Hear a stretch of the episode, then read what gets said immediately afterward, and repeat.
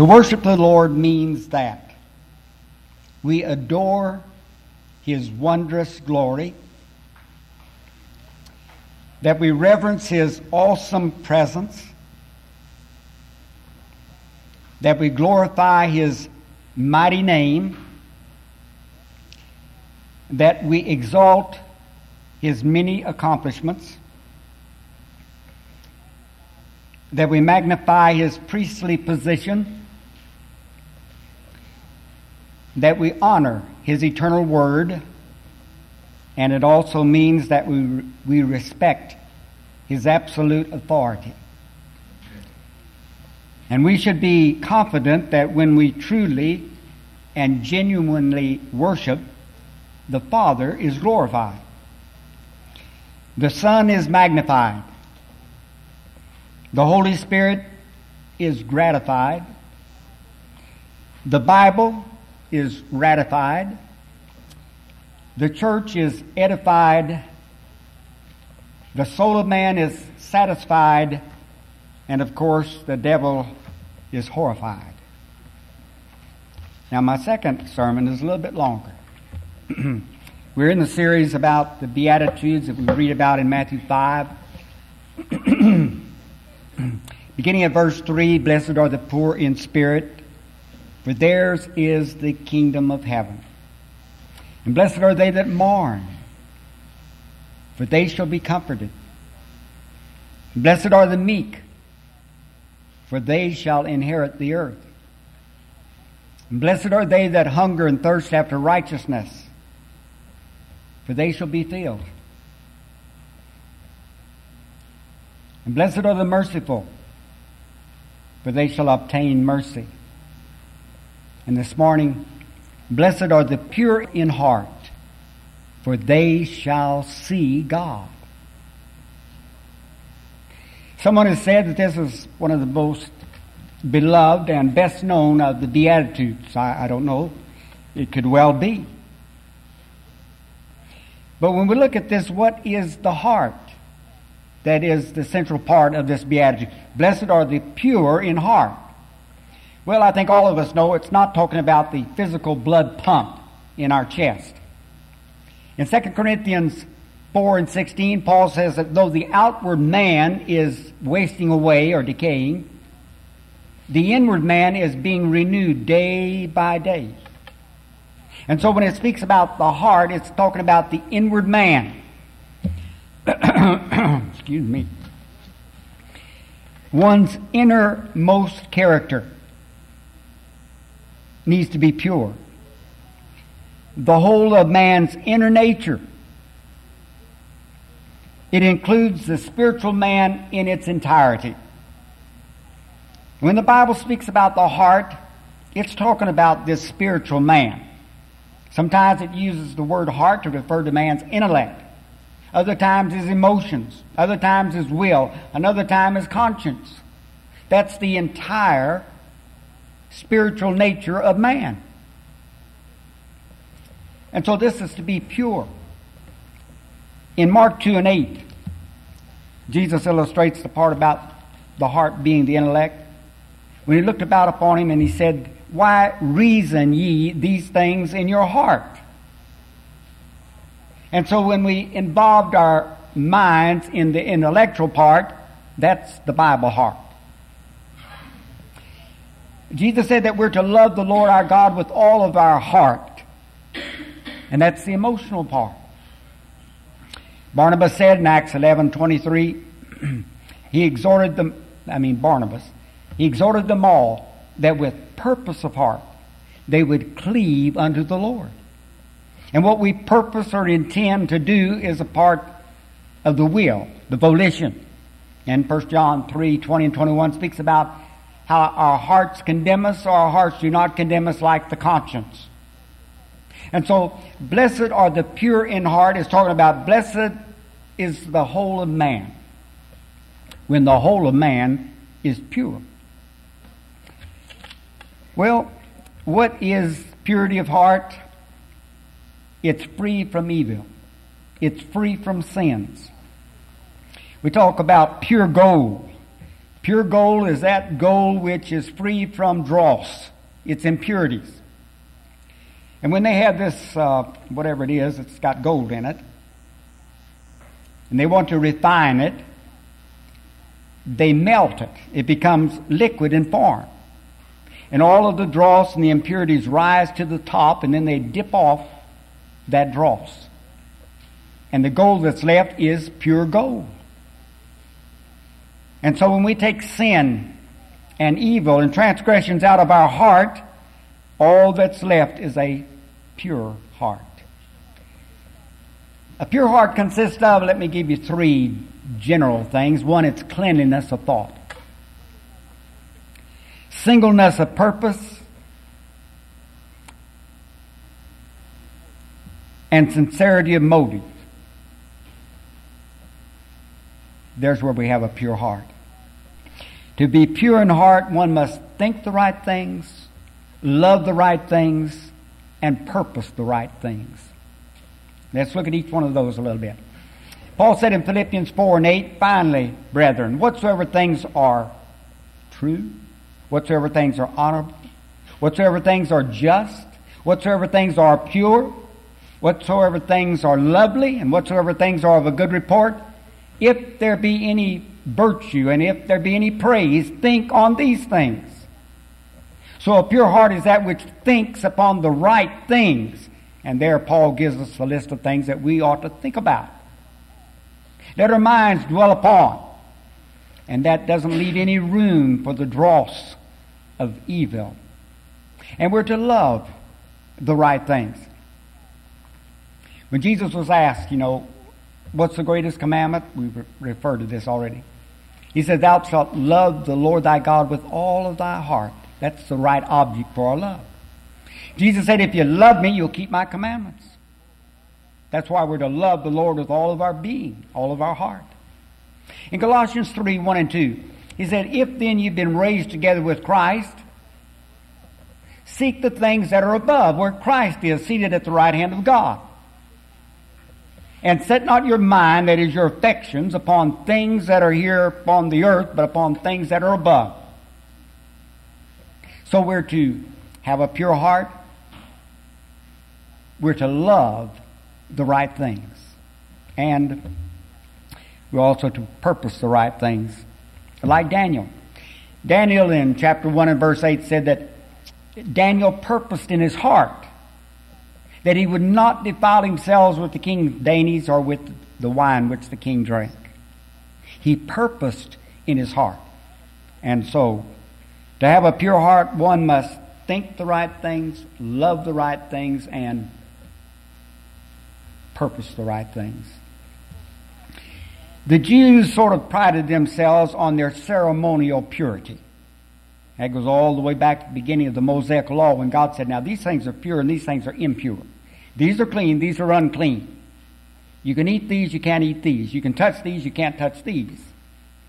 We remember when Peter was up on Simon's housetop, it was dinner time, He's, he was hungry, he was waiting for him to get dinner ready, and he went into a trance.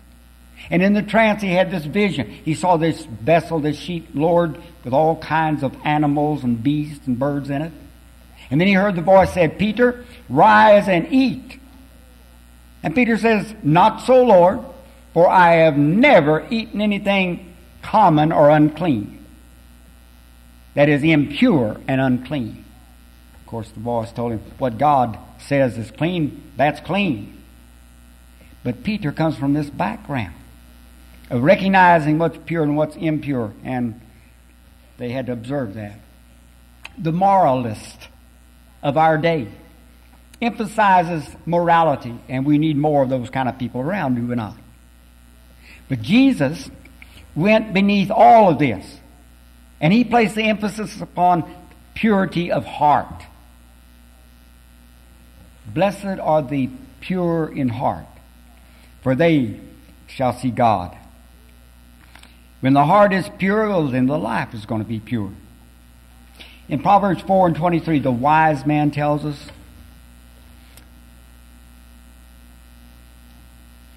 if I can remember what the wise man said uh, about giving yourself all diligence to keep your heart, no, um, how's that start? Uh, give all diligence to keep your heart pure. That's not the exact words. Let, let me look that up. Proverbs 4:23, that I can remember. With all diligence, keep thy heart with all diligence, for out of it are the issues of life.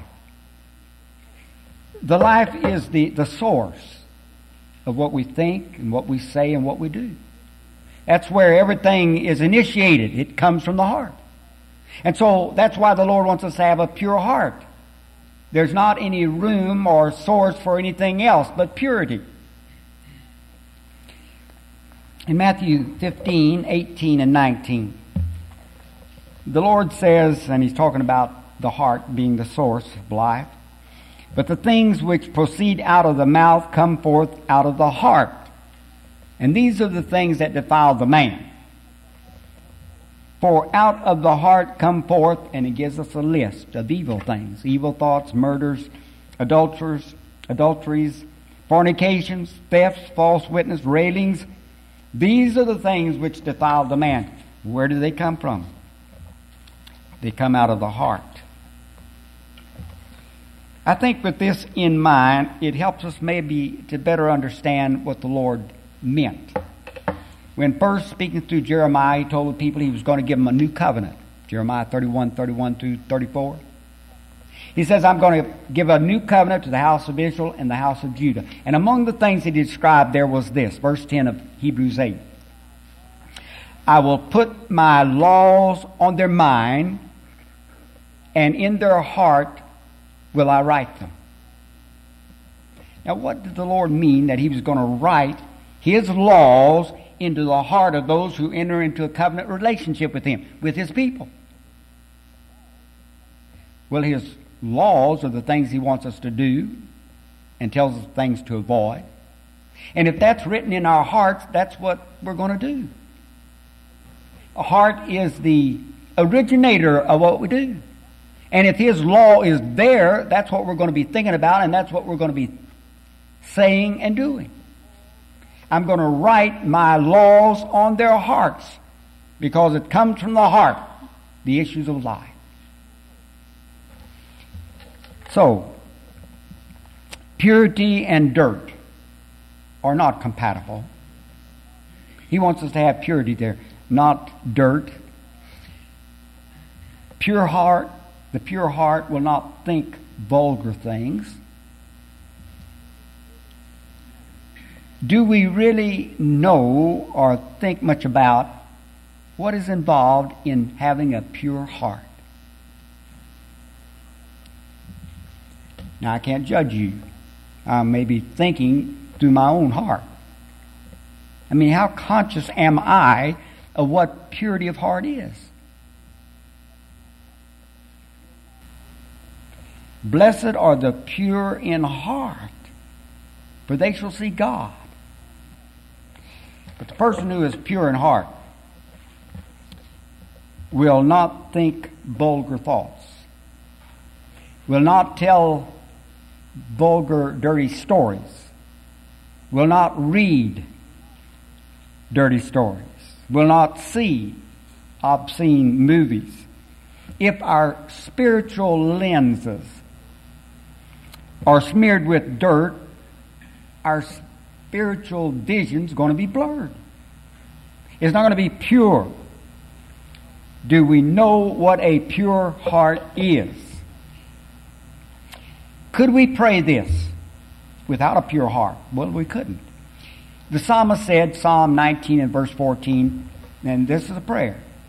Let the words of my mouth and the meditation of my heart be acceptable unto thee, O Jehovah, my rock and my redeemer.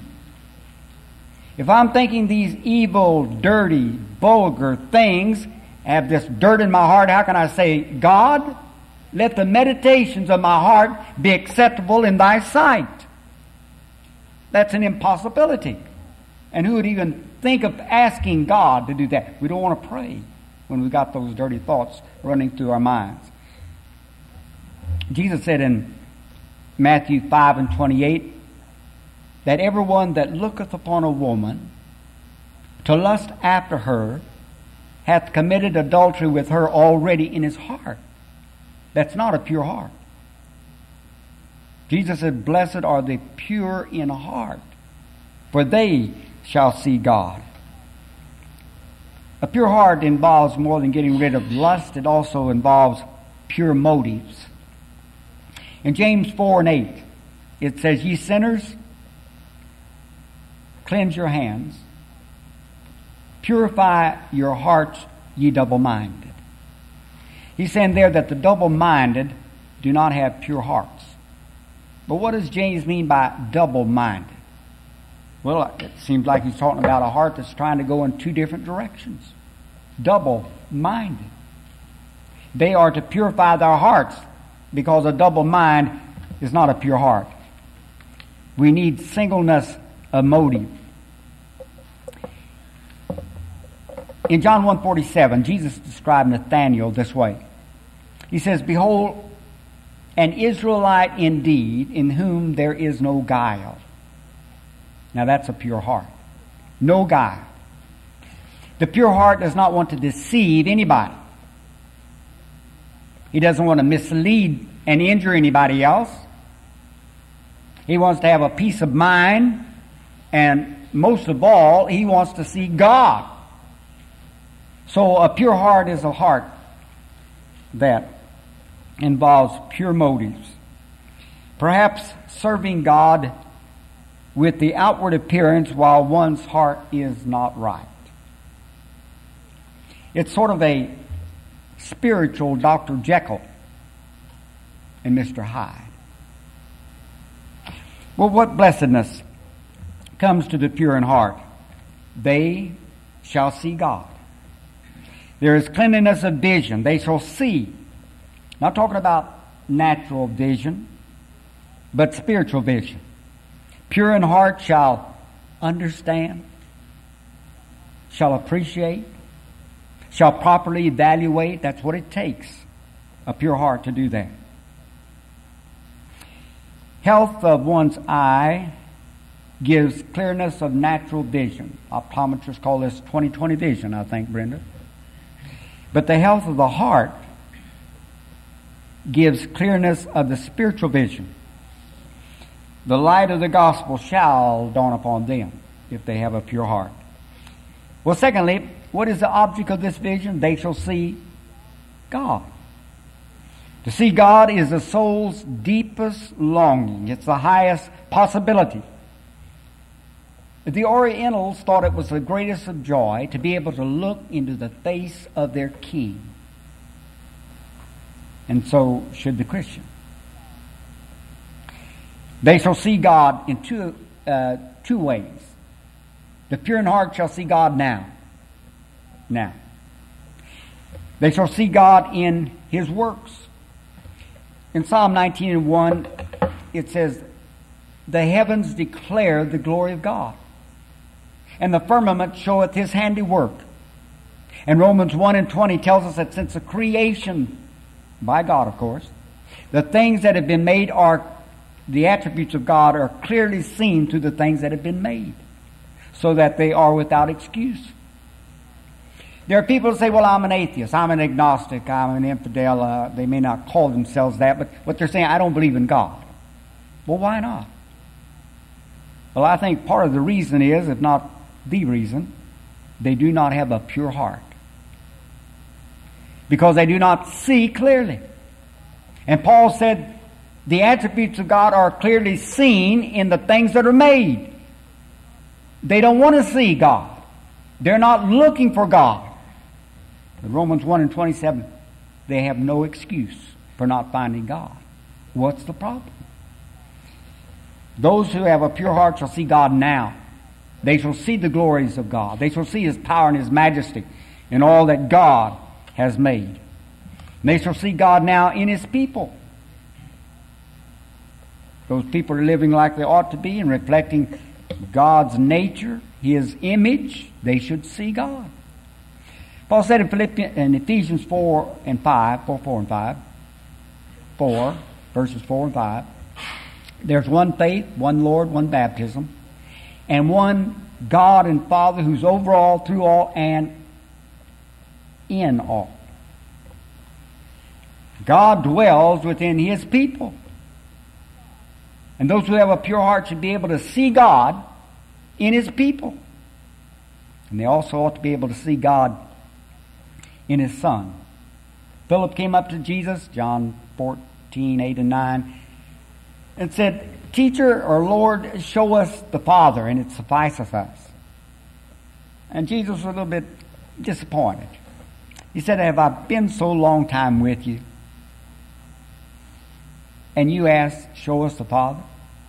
He that hath seen me hath seen the Father. Why say ye, Show us the Father? Jesus says, You look at me and you'll see the Father. They shall see God in His Son. And they shall see God in His book. We've already noticed how God has revealed Himself in His creation, not telling us everything about His nature or His will, but certain things that we can know He exists. But He's given us a revelation, we call it the Bible. And He's revealed Himself, His nature, His will in the Bible. And those who have a pure heart shall see Him now. They study that Bible with a pure heart. And secondly, they shall see God, the pure in heart, face to face in eternity. In 1 John 3, 2 and 3, John says that we're the children of God. We don't know yet what we'll be like, but we're going to be like Him, for we shall see Him even as He is. And then He says, now those who have that hope are going to do something. Let me read those two verses. Beloved, now are we children of God, and it is not yet made manifest what we shall be. We know that if he shall be manifested, we shall be like him. For we shall see him even as he is. And everyone that hath this hope, seeing the Lord, being like him, that's the hope. And everyone that hath this hope set on him, purifieth himself, even as he, the Lord, is pure. We shall see him even as he is face to face. Revelation 22, 3 and 4 says that his disciples shall serve him and shall see his face. That's the promise that we have here. My God, how wonderful thou art. Thy majesty, how bright. How beautiful thy mercy seat in depths of burning light. Father of Jesus, love's reward, what rapture will it be? Prostrate before thy throne to lie and gaze and gaze on thee. Blessed are the pure in heart, for they shall see God. Now, if the promise is the pure shall see God, it follows that the impure shall not see God. They're blind to Him. We're just summarizing a point we made earlier. They do not see God in His works, in His people, in His Son, and in His Word. Now, let me close with this. We've talked about how we should have a pure heart.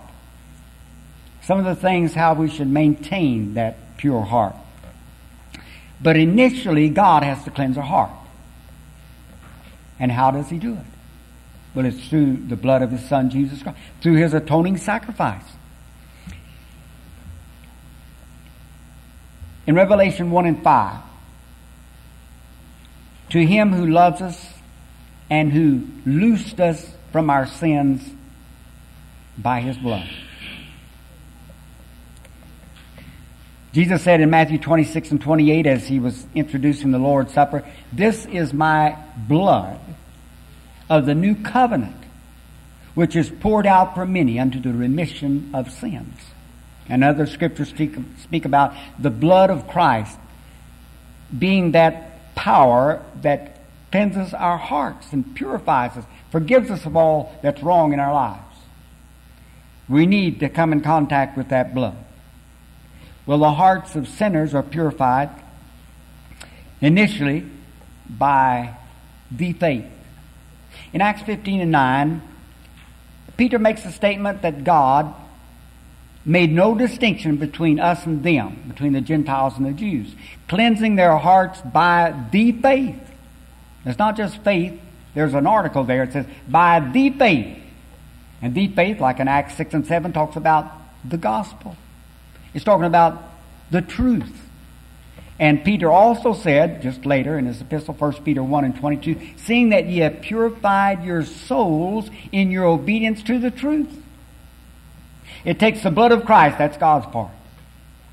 But on man's part, to have that purity, we must do His will. We must come in contact, spiritually speaking, with His blood. And we do that by obeying the gospel, obeying the truth. We, we willingly stand up before men and women and we confess our faith in Jesus Christ.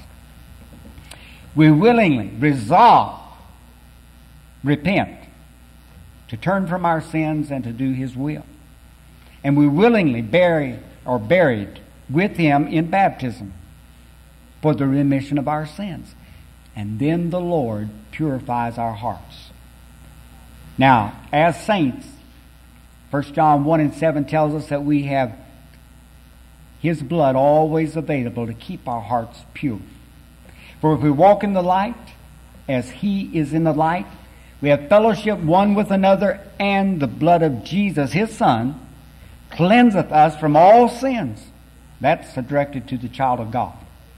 To the one who has purified his heart by obeying the gospel, and now he continues to obey it, by walking in the light. Is there one here or more this morning who would like to have a purified heart? You need to turn to God. You need to do God's will. You need to obey the gospel, and He will cleanse you. And then by walking in this light day by day, He'll keep that heart pure so that one day all of us will be able to look Him in the face. We shall see God face to face in eternity. If you're subject to the gospel, will you come as together we stand and sing?